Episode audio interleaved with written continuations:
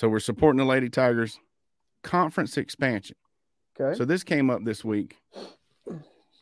And um I don't know if you saw this, but they are planning to play ACC Georgia Tech versus Florida State is going to it's going to be the first ACC game for both teams 2024 in Dublin, Ireland in the Aer Lingus College Football Classic.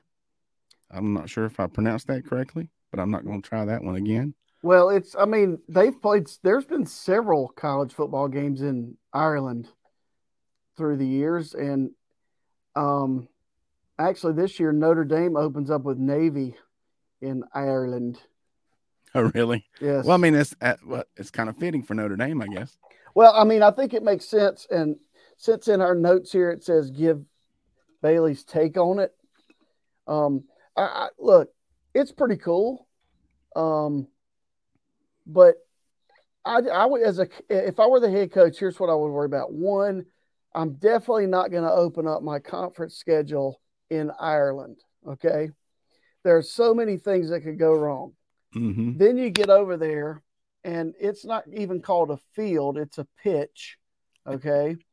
You don't know. I mean, I'm sure it's a great place to play. I'm sure it's in immaculate shape, but there's just so many things that I would be worried about as a coach. Like, did we forget something? You can't run out to Dick's Sporting Goods and get a kicking tee in Dublin, Ireland. I'm Mm. almost certain of that. That would be of Now, while we're while we're on um, international affairs, okay, have you seen any of the World Baseball Classic? I have not. Well, it, it's it. The game last night was very exciting, um, and it is like I guess these guys are playing, and there's all these there's all these teams from all these countries, and like Venezuela is really good. They had all big leaguers. The United States team has all big leaguers. Um, but I looked at um, all the teams in it, and Great Britain has a baseball team in this tournament. Um, Croatia has a baseball team in this tournament, Okay, and you don't really think of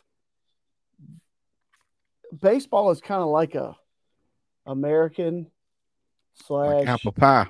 slash um, Central and South America sport. hmm Not even really South America. It's big in Japan. Yeah, and then in in Asia, but China Yes. has a team. Um, there, there, Cuba obviously has a team, and then the United States actually plays Cuba uh, tonight. I'm trying to find the exact game time. Oh, seven o'clock, and everything is in Miami. Welcome to Miami. So tonight will be tough too. Um,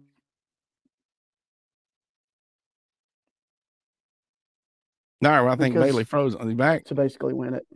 Okay, I'm so it's gonna be tough to win it. That's all right. All right. Well, speaking of winning, March Madness has begun. I, I love March Madness. This this is us watching all the games at one time on, on the TV, thanks to YouTube.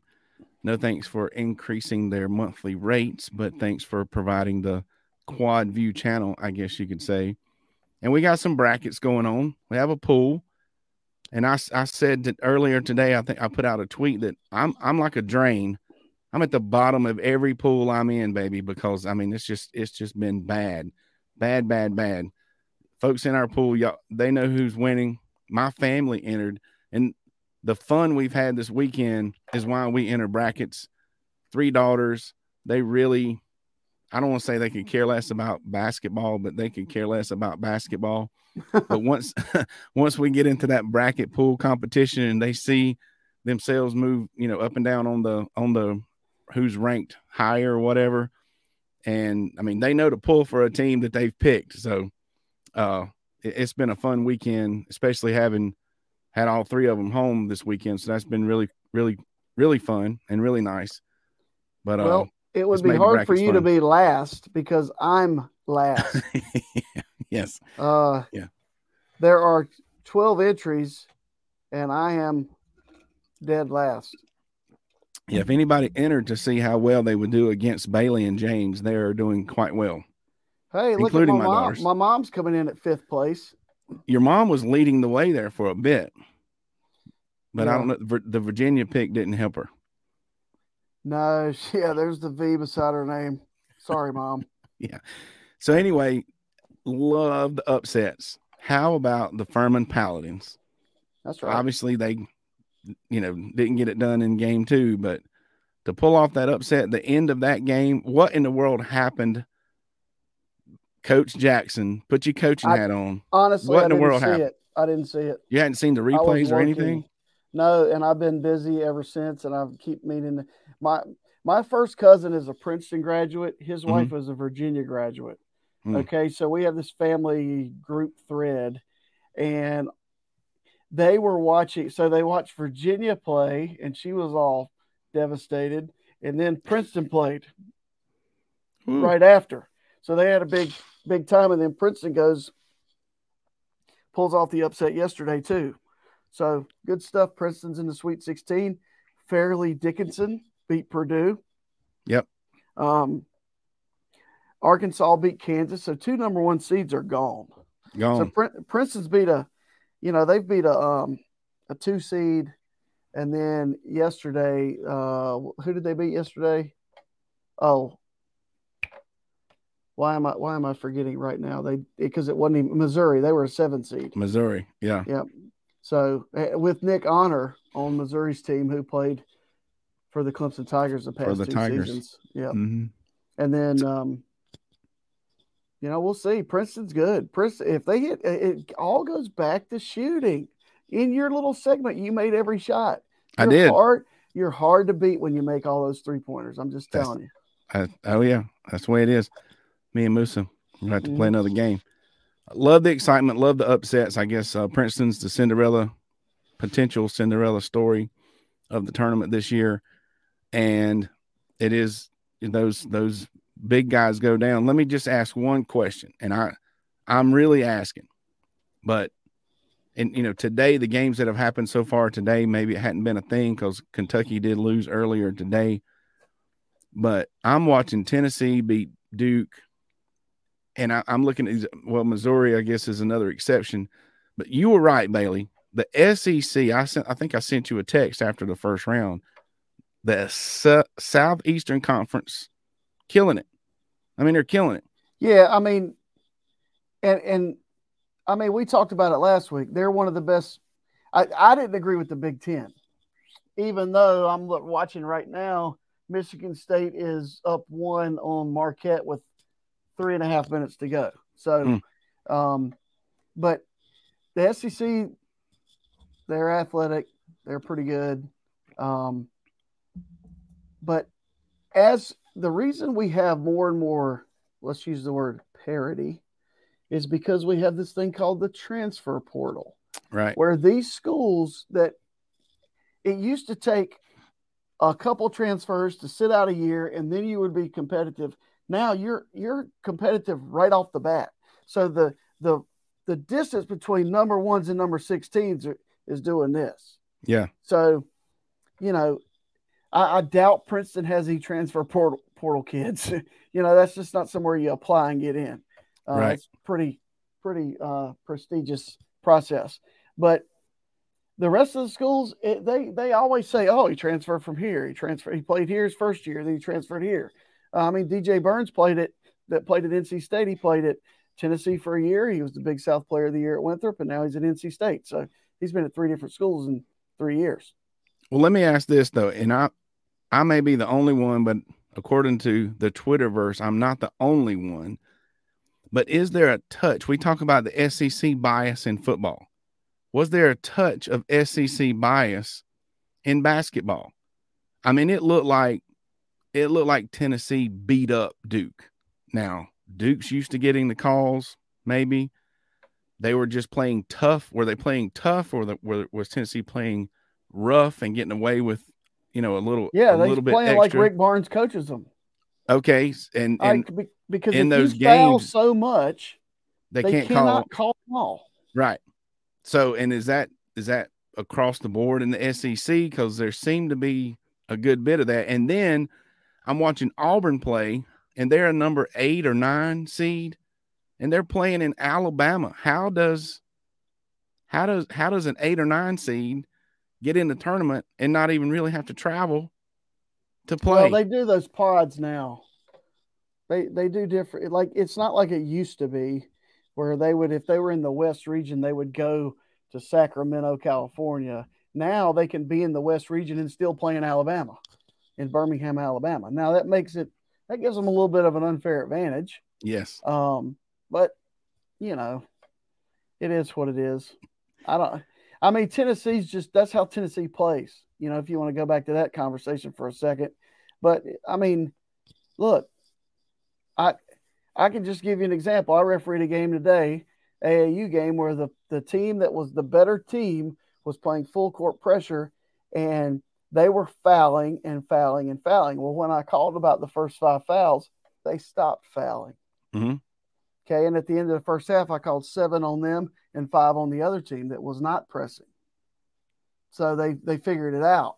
Like Right. he's going to call these fouls. But if referees don't call it, guess what that team's going to do? They're just going to keep fouling.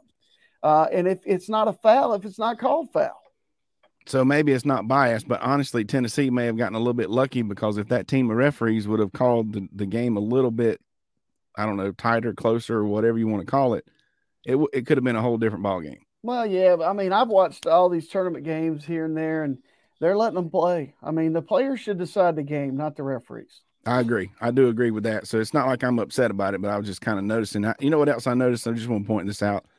Speaking of the players, those players are good.